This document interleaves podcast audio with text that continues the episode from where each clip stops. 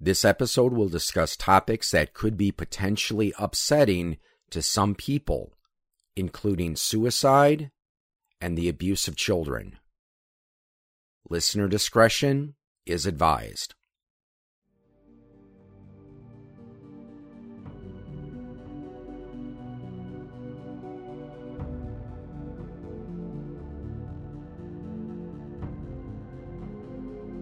Welcome to the Strange and Interesting Podcast, a show about folklore, the paranormal, urban legends, and pretty much anything else that I find strange and interesting.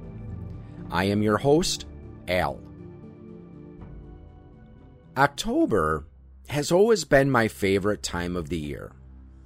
I love the colors of autumn, the mild weather, and most of all, Halloween. I have fond memories from my childhood of picking out a pumpkin, carving my jack o' lantern, selecting a costume, and going trick or treating. Then, there were the TV specials that only came around this time of year. I mean, who doesn't like the classics, such as It's a Great Pumpkin, Charlie Brown?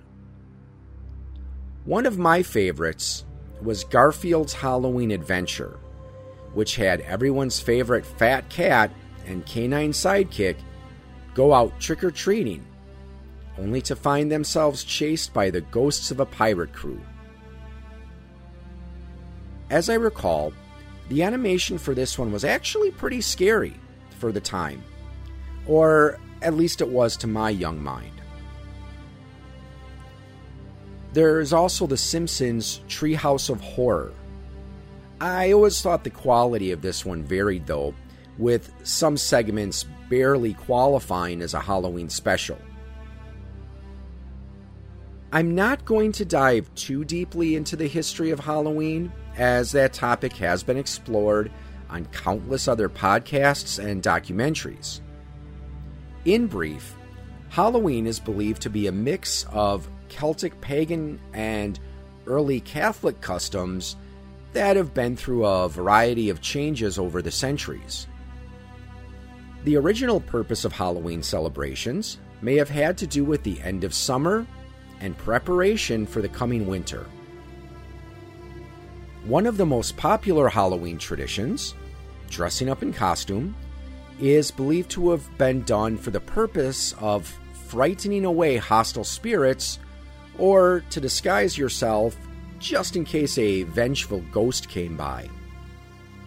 Another popular tradition, trick or treating, may have had its origins in mummers plays that were popular in the United Kingdom.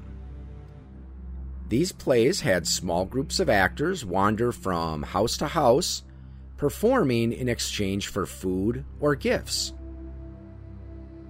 Mummers plays were not limited to Halloween, and the actors that put on these plays would perform for several different festivals throughout the year.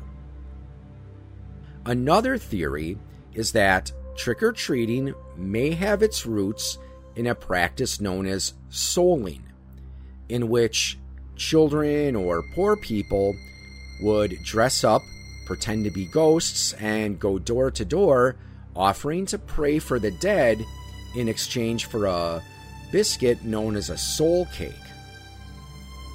The jack o' lantern, perhaps one of the most well known symbols of Halloween, comes from an Irish folk tale. I've heard a few different versions of this tale, but in each version, it involves a man named Jack who tricks the devil into a trap. Jack says he will let the devil go but only if he promises to never take his soul to hell. And the devil agrees. Jack goes on to live a life of sin, and because of this, when he dies, he is not allowed to enter heaven. But due to his deal with the devil, Jack is not allowed to enter hell either. He is given a glowing lump of coal to light his way and is forced to wander the earth for eternity. Jack o' lanterns were originally carved in turnips or other root vegetables. They were believed to protect from evil spirits, or in later traditions, represent souls in purgatory. Eventually, the pumpkin became the medium of choice to use when carving these decorations. The popularity of Halloween in America grew in the early to mid 1900s. Halloween night used to be seen as a time of mischief, with youth engaging in activities that ranged from mostly harmless pranks to destructive acts of vandalism. In order to minimize delinquent behavior, some communities began to organize parties. These gatherings featured traditional games like bobbing for apples. The practice of trick or treating became popular as well, and these efforts seemed to help decrease damage done by mischievous children. But while many people today see Halloween as a time of scary fun, it has not always been so. Even in modern times, Halloween has been accused of being the devil's holiday. This brings us to today's topic the Satanic Panic. One of the reasons I wanted to explore this topic is because of season 4 of the popular Netflix series Stranger Things. In the first part of the season, the town holds a meeting to discuss the recent murder of a student. Jason Carver, one of the star athletes of Hawkins High School, gives a passionate speech about how he believes her killing, as well as the mall fire that occurred in season 3 and other murders in the recent past, were actually linked to satanic rituals.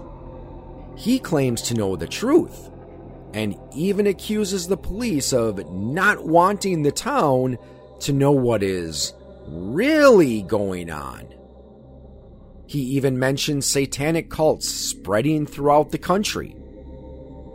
Jason accuses the Hellfire Club, a group of students who get together to play Dungeons and Dragons, of being a cult and claims their leader, Eddie Munson, is the one behind the murder and also compares Eddie to a cult leader.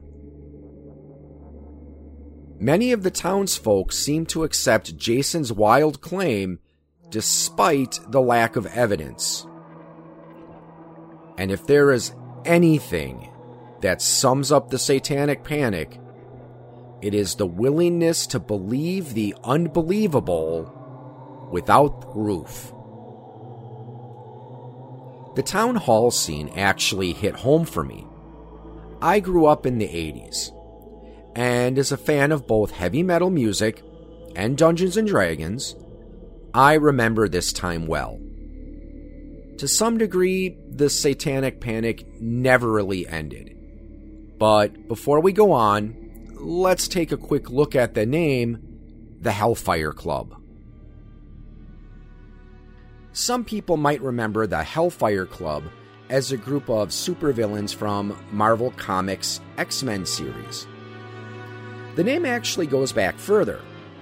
There were several Hellfire clubs established in Britain during the 1700s. The first of these clubs was established by Philip, the first Duke of Wharton. This club was a place for men to discuss a variety of topics, including politics, religion, and philosophy. The group was known to perform mock religious rituals, but did so more for shock value rather than as a sign of allegiance to the devil. Later groups taking the name were known to engage in pseudo pagan rituals, but like Duke Philip's Club, these were unlikely any sort of serious religious worship. Other immoral activities were believed to occur at their meetings as well, including drunkenness and prostitution. Moving forward to modern times, the Satanic Panic is an example of a moral panic. A moral panic is defined as the widespread fear of some sort of social ill. These fears are often spread by politicians, media figures, and religious groups. The problem with moral panics is that the thing to be feared is usually either greatly exaggerated or completely unfounded. A good example is video games.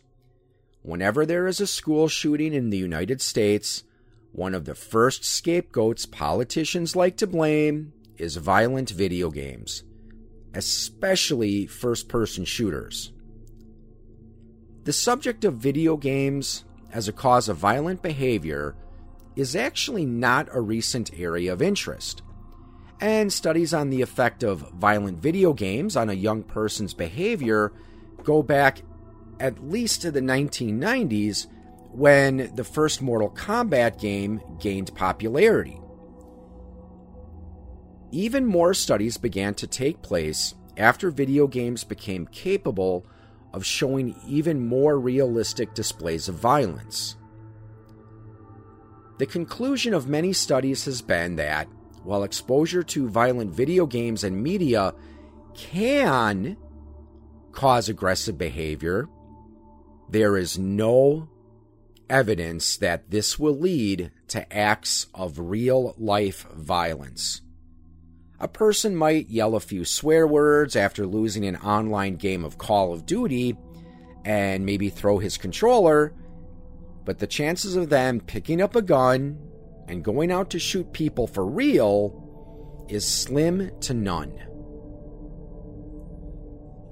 The Satanic Panic in the United States was believed to have begun in 1980 with a book called Michelle Remembers written by Canadian psychiatrist Lawrence Pazder. In 1973, he started treating a woman named Michelle Smith for depression. She remarked that she felt like she had something important to tell him, but couldn't remember what it was. Pazder used a treatment called recovered memory therapy on Smith. This controversial therapy used hypnosis, and it was eventually discredited. While going through this therapy, Smith recalled being abused by her mother when she was five years old. She claimed her mother took her to satanic rituals, one of which supposedly lasted 81 days straight and took place in a local cemetery. During some of these rituals, she would be put in a cage, forced to watch human sacrifices, and would be smeared with the blood of the people she was forced to watch die. Pazder's book was successful, but it did not go unchallenged. Smith's father claimed that he could refute his daughter's claims and that the book made no mention of Michelle's two sisters. There are also no accounts of Pazder attempting to contact the police to verify Smith's story. In 2002, Kerr Cuhulain, a famous pagan author and former police officer, noted how unlikely it was that a satanic ritual involving supposedly hundreds of people could go on continuously for 81 days in a cemetery near a residential area without anyone noticing it or reporting it to the police. Smith also had no noticeable absences from school during this time, and the only abuser she mentions by name was her mother. Cuhulain also notes how some of the accounts in the book mirror Pazder's experiences working in West Africa as well as popular culture of the time. This last observation makes sense, as there were several noteworthy movies released in the late 60s and 70s involving Satanism, such as Rosemary's Baby, The Omen, The Exorcist, and The Devil's Rain. While Michelle Remembers did have its critics, unfortunately, for the most part, the book went without criticism, and many people accepted it at face value for years to come. After his book gained popularity, Pazder claimed to be an expert on satanic ritual abuse. This perception led him to being called in as an expert witness for one of the most well known cases of supposed satanic ritual abuse in the United States, and that was the McMartin preschool trial. This trial was one of the earlier cases in the daycare abuse hysteria of the 1980s. As a side note, a little bit of background. I have been told that, supposedly, there was a time in American history when the average family could get by on a single income. Dad could go to work and be able to make enough money for mom to stay at home and take care of the kids. But that began to change in the late 60s and early 70s. During this time, more women needed to go back into the workforce. This led to an increase in anxiety as parents needed to adjust to leaving their young children with complete strangers for several hours a day, several days a week. Sadly, this anxiety led to many false accusations against daycare workers. It should be noted, though, that not all of these accusations were instances of alleged satanic ritual abuse. The McMartin preschool trial took place in Southern California. In 1983, a woman named Judy Johnson accused one of the members of the school, a man named Ray Buckley, of abusing her son because she noticed he started having painful bowel movements. This led to an investigation that started in 1984. Several other members of the school were charged as well. As the investigation started, it was estimated that around 360 children had been abused. Ultimately, only about 40 of these children would go on to testify in court. The accusations of satanic ritual abuse brought against the McMartin preschool were strange, to say the least. The children were supposedly flushed down toilets that took them to secret rooms. They were forced to participate in orgies. They saw witches fly through the air, rode in a hot air balloon, and were supposedly taken to secret tunnels below the school. There was even an effort to locate these tunnels. Of course, the search turned up nothing. Part of the problem with some of the testimonies is that young children are susceptible to manipulation and their responses can be influenced by an interviewer. Dr. Maggie Bruck a professor of child psychology at the Johns Hopkins School of Medicine, wrote that young children will try to come up with an answer based on feedback from an interviewer.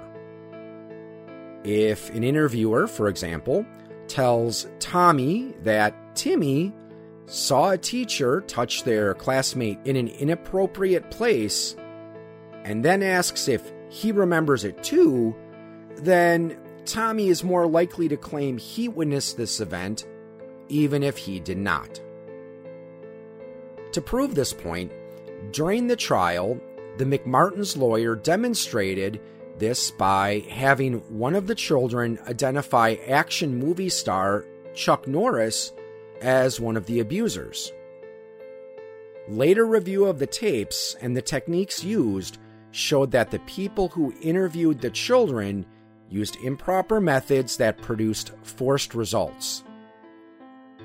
Some of the persecutors were accused of withholding evidence that would have exonerated the defendants. The original accuser had been diagnosed with paranoid schizophrenia before the alleged events took place, but sadly, this information was not properly presented in the trial and her lawyers even argued that she developed the mental illness as a result of the trial. Judy Johnson died due to complications from alcoholism in 1986, so she would never see the trial's conclusion. By 1990, all of the accused had been acquitted of any crimes. Unfortunately for Ray Buckley, he still ended up serving five years in prison without ever being convicted of a crime. I've been throwing that term, satanic ritual abuse, uh, around like candy on Halloween night, so this would probably be a good time to define what this term means. Before we continue, I would like to make it clear that I recognize cult abuse and abuse by religious leaders does exist and it is a real problem. However, in the context of the satanic panic, the type of abuse we are discussing did not occur, and the majority of those who were accused of these activities were eventually proven innocent. Satanic ritual abuse, or SRA for short, is described as emotional, sexual, or physical abuse that is inflicted as part of a ritual to the devil. The victims are usually children or young women. Oftentimes, the victim might not remember the abuse and is only able to recall it under hypnosis or while undergoing mental health counseling. Satanic ritual abuse is often so gruesome that it borders on unbelievable. Various accounts describe torture, human trafficking, beatings, genital mutilation, rape, threats of violence, animal sacrifice, drug abuse, cannibalism, necrophilia, and women being forced to have babies specifically for the purpose of being sacrificed. However, the perpetrators of satanic ritual abuse rarely work alone or in small groups. SRA is said to be enabled by a nationwide network of abusers who consist of people at all levels of society. This network can include everyone from working class individuals to people in positions of power and authority.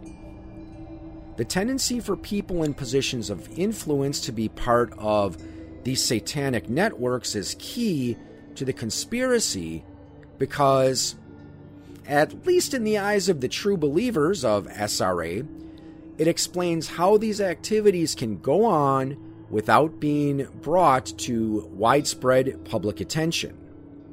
Perhaps the most disturbing thing about satanic ritual abuse is how widespread the hysteria became despite the lack of evidence. Proponents of the conspiracy claimed that the supposed network of Satanists responsible for abuse numbered in the hundreds of thousands, and sometimes even in the millions. Televangelists during the 1980s often claimed large numbers of people every year were murdered or subjected to rape and torture in the name of the devil. I even remember one televangelist claiming that every Halloween roving bands of Satanists would kidnap and sacrifice homeless people and other social outcasts who wouldn't be missed. But when investigators started turning a critical eye to these claims, they found no collaborative evidence. If all these people were being murdered by satanic cults, then where were the bodies? Where were the police reports? Where were the missing person reports? Where were the news articles? Are we really to believe that thousands of people involved in a nationwide conspiracy to commit crimes and murder never made a mistake, never failed to cover their tracks, were never witnessed or caught in the act, and always managed to destroy every shred of evidence that could expose them? But for true believers of SRA, this lack of evidence was seen as all the proof they needed. After all, how else could they commit thousands of crimes each year without leaving any evidence behind? Surely it would take an army of a million well organized cultists working hand in hand with corrupt police officers and government officials in order to pull this grand feat off. Daycare workers were not the only ones who came under fire during the Satanic Panic. The music industry faced scrutiny as well. The Parents Musical Research Center was founded in 1985.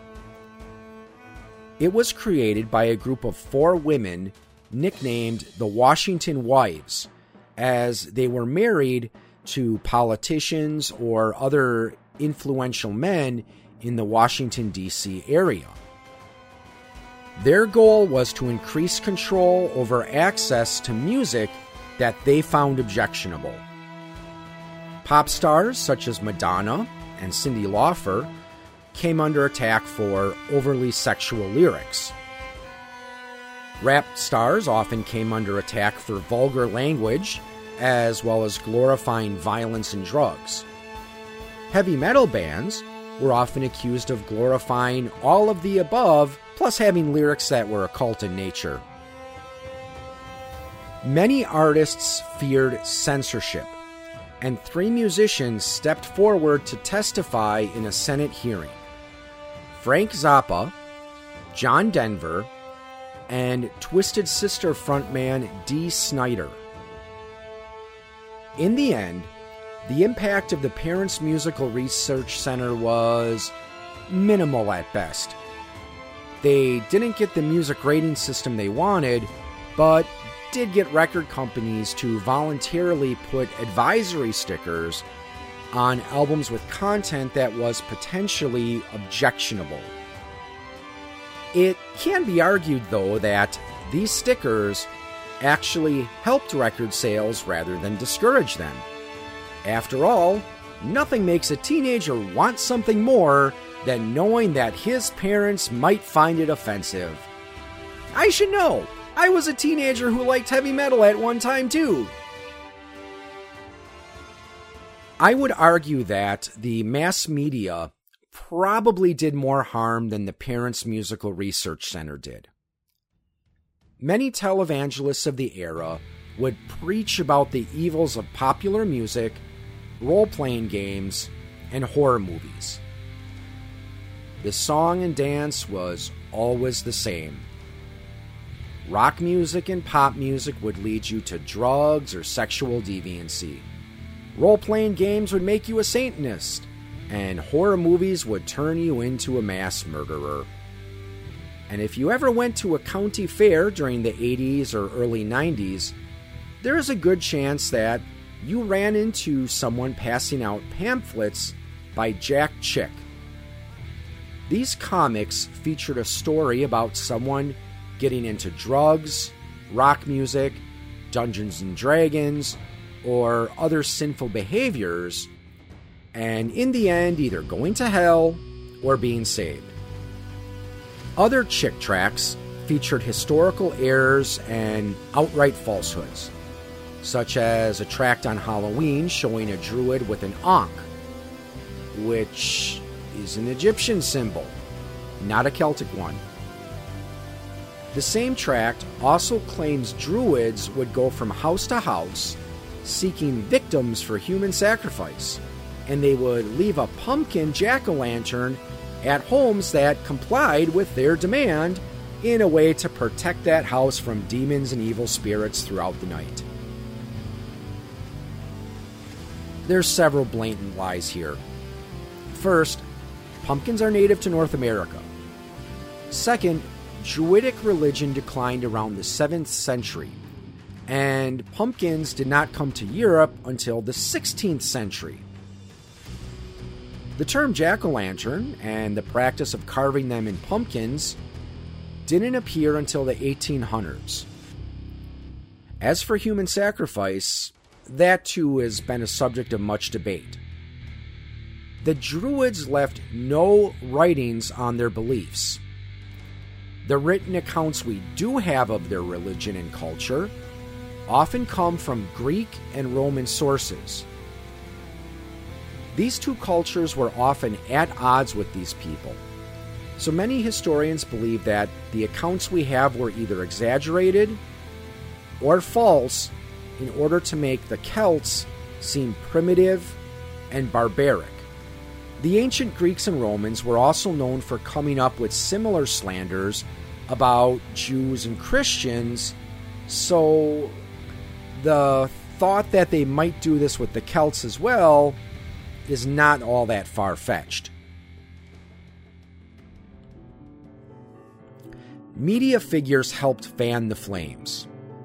Several talk show hosts of the time aired episodes on satanic ritual abuse and recovered memory therapy.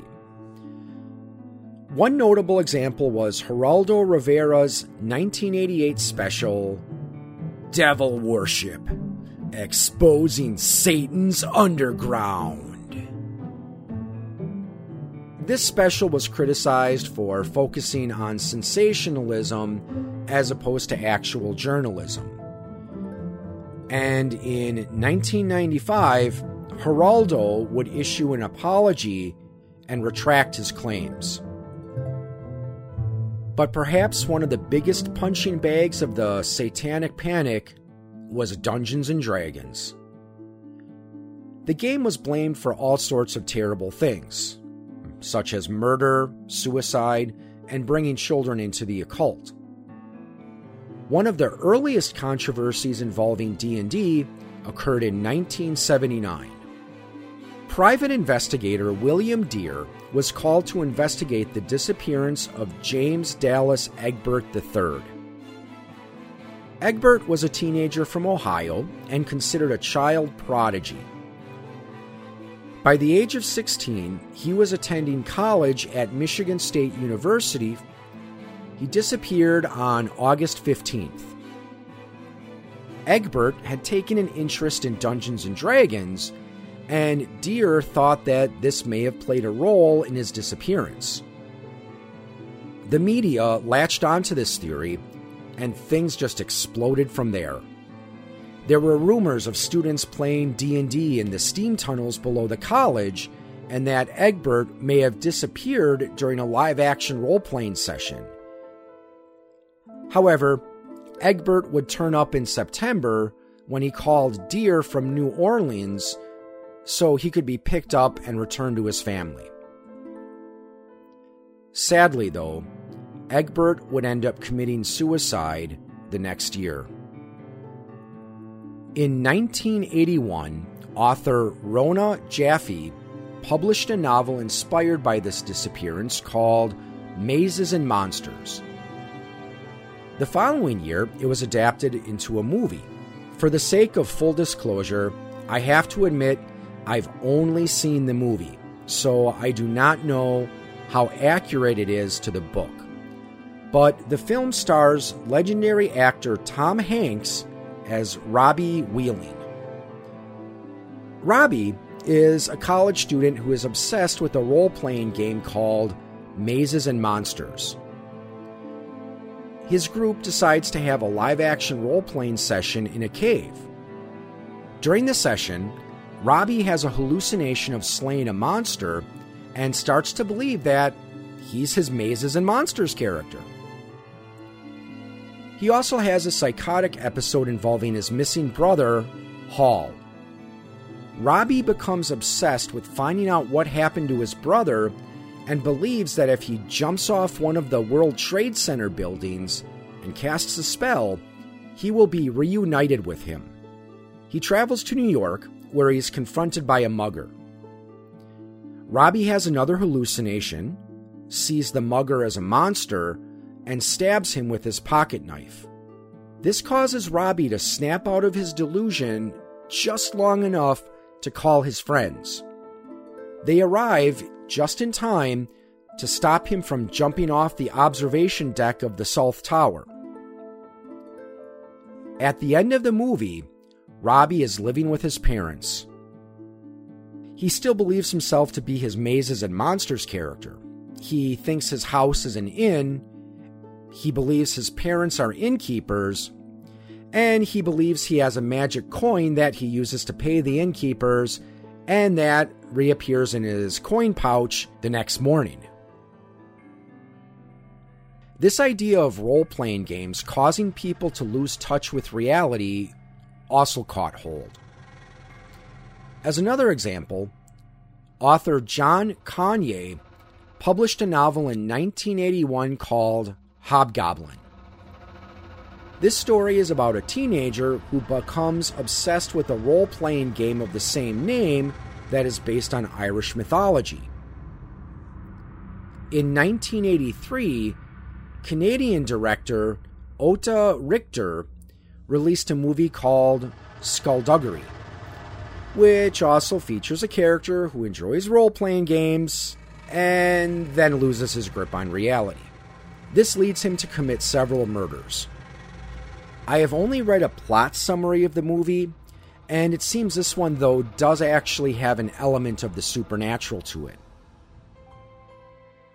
Fortunately, works like Mazes and Monsters, Hobgoblin, and Skullduggery, and the panic they caused did not harm the popularity of Dungeons and Dragons. If anything, it actually boosted sales of the game. Remember what I said before nothing makes a teenager want something more than knowing his parents might object to it. In 1984, William Dear published a book telling the story of Egbert's disappearance called The Dungeon Master. The reason he waited several years is because Egbert had asked him not to reveal the circumstances of his disappearance. I remember reading this book back in college, and one of the accounts that always stuck with me was one where Dear paid a couple of college students to run him through a game of Dungeons and Dragons, which he did in an effort to better understand the game and hopefully gain some insight into Egbert's disappearance. He admitted he didn't know what to expect. And if my memory serves me correctly, he wondered if the dungeon master would show up dressed like a wizard. He was surprised to find that the people who answered the ad he placed looked like just a couple of normal college students. Now, this might seem odd to today's audience, but keep in mind that this was 1979, and Dungeons and Dragons was first published in 1974. Role playing games were still young, and information about them was harder to come by than it is today. In his book, Dear revealed that Egbert had attempted suicide on two occasions. During his time in college, he struggled with pressure from his parents, loneliness, depression, and drug addiction. It is believed that he was also gay at a time when coming out as homosexual could be potentially dangerous and meant possibly getting rejected by your family with no place to go. Dear recalls that Egbert hid at various friends' homes before taking a bus to Louisiana. He also believes that the media blew certain aspects of the disappearance out of proportion. Another famous crusade against Dungeons and Dragons began in 1985. In 1982, the only son of Patricia Pulling committed suicide. Since her son was a fan of role-playing games, she blamed D&D for her son's death and believed that her son's character was put under a curse. And somehow this curse caused her son to kill himself in real life. Pulling went so far as to sue both the school principal and even TSR, the makers of Dungeons and Dragons at the time. After both lawsuits were dismissed, she formed Bothered About Dungeons and Dragons, or BAD for short. Pulling would also go on to get a private investigator's license and, like Lawrence Pazder before her, claimed to be an expert witness. Gee, apparently it didn't take much for people to declare themselves experts back then. Pulling enjoyed limited success in getting her message out through mainstream media, but most of her information was spread through conservative Christian outlets. She attempted to get role playing games banned or forced to come with warning labels claiming that playing these games could lead someone to murder or suicide. She also advised in cases where the defendant claimed the D&D defense or that role-playing games somehow caused the person to commit a crime. Pulling also compiled a list of several people that she believed whose deaths were supposedly directly related to role playing games. Despite this exposure, much of her one woman crusade against role playing games was a failure. Obviously, she failed to get the bans and warning labels she sought. All of the gaming related lawsuits she served as a witness to were thrown out or lost. Her methods of gathering information and arriving at her statistics were also called out for being vague, misleading, or flat out wrong. One of Pulling's main claims that D&D caused people to commit suicide was disproven by several studies. In fact, it was found that people who were involved in role-playing games as a hobby commit suicide at a lower rate than people who don't play these games.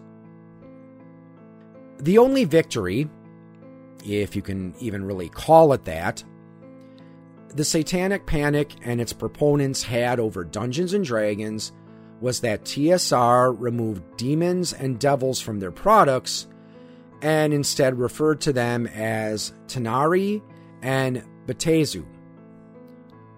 Several of the outer planes in D&D mythology that drew their names from real-world mythology or religion were also changed. For example, the nine hells became Baator. Nirvana became Mechanus. The happy hunting grounds were renamed the Beastlands. Mount Olympus became Arborea, and the seven heavens became Mount Celestia. For me, I look back at the Satanic Panic as a time of craziness and insanity. In some ways, I was lucky because my parents never bought into it. Even though I liked heavy metal music and role playing games, they never stopped me from picking up the latest Iron Maiden album or hosting a D&D session at my house. I remember seeing televangelists and media figures jumping at any chance to connect the things I liked with something so evil. I had to laugh at the foolishness, but yet I also had to shudder at the fact that so many people believed these lies.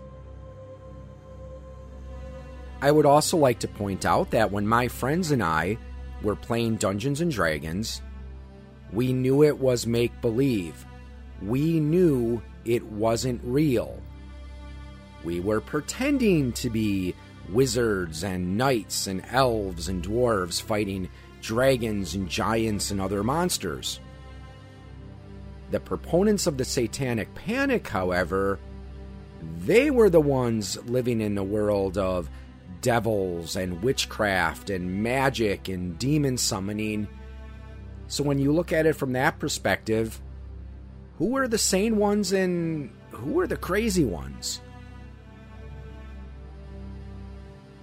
Belief in the satanic panic began to decline in the late 1980s and started to fade away by the early 90s. Most people began to wise up to what proponents of this panic were doing. Those who blamed all of society's misfortunes on an underground network of devil worshippers showed confirmation bias as they only recognized information that supported their view, regardless of how factual it was, while ignoring anything that disproved their point.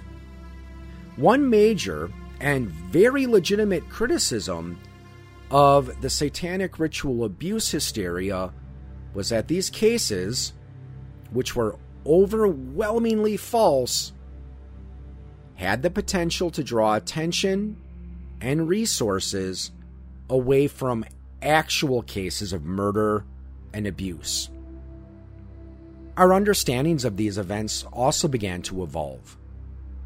It is believed that many abusers used the trappings of Satanism as a way to instill fear in their victims, as opposed to any sort of genuine allegiance to a system of belief. There are a few instances of criminals claiming they committed a crime in the name of Satan, but these were dismissed as using the devil made me do it as a defense. Perhaps these criminals hoped that they would be classified as mentally ill and given a lesser punishment. Additionally, some youth may have used occult or satanic symbols while committing acts of vandalism for shock value or simply to feel rebellious. Studies on the psychological effects of rock music and role playing games showed that they weren't driving kids to commit suicide or causing them to become mass murdering devil worshippers. But while the satanic panic did eventually fade, it has been suggested that it never really went away. There have been other things that have faced similar accusations, such as the card game Magic the Gathering, the Harry Potter books, and even the card game Pokemon. In a more serious note, we also have the current conspiracy theory of QAnon, which claims that the world is being secretly controlled by a group of satanic pedophiles. Well, this will conclude this episode of the Strange and Interesting podcast. Thanks again for listening, and until next time, Stay strange and stay interesting.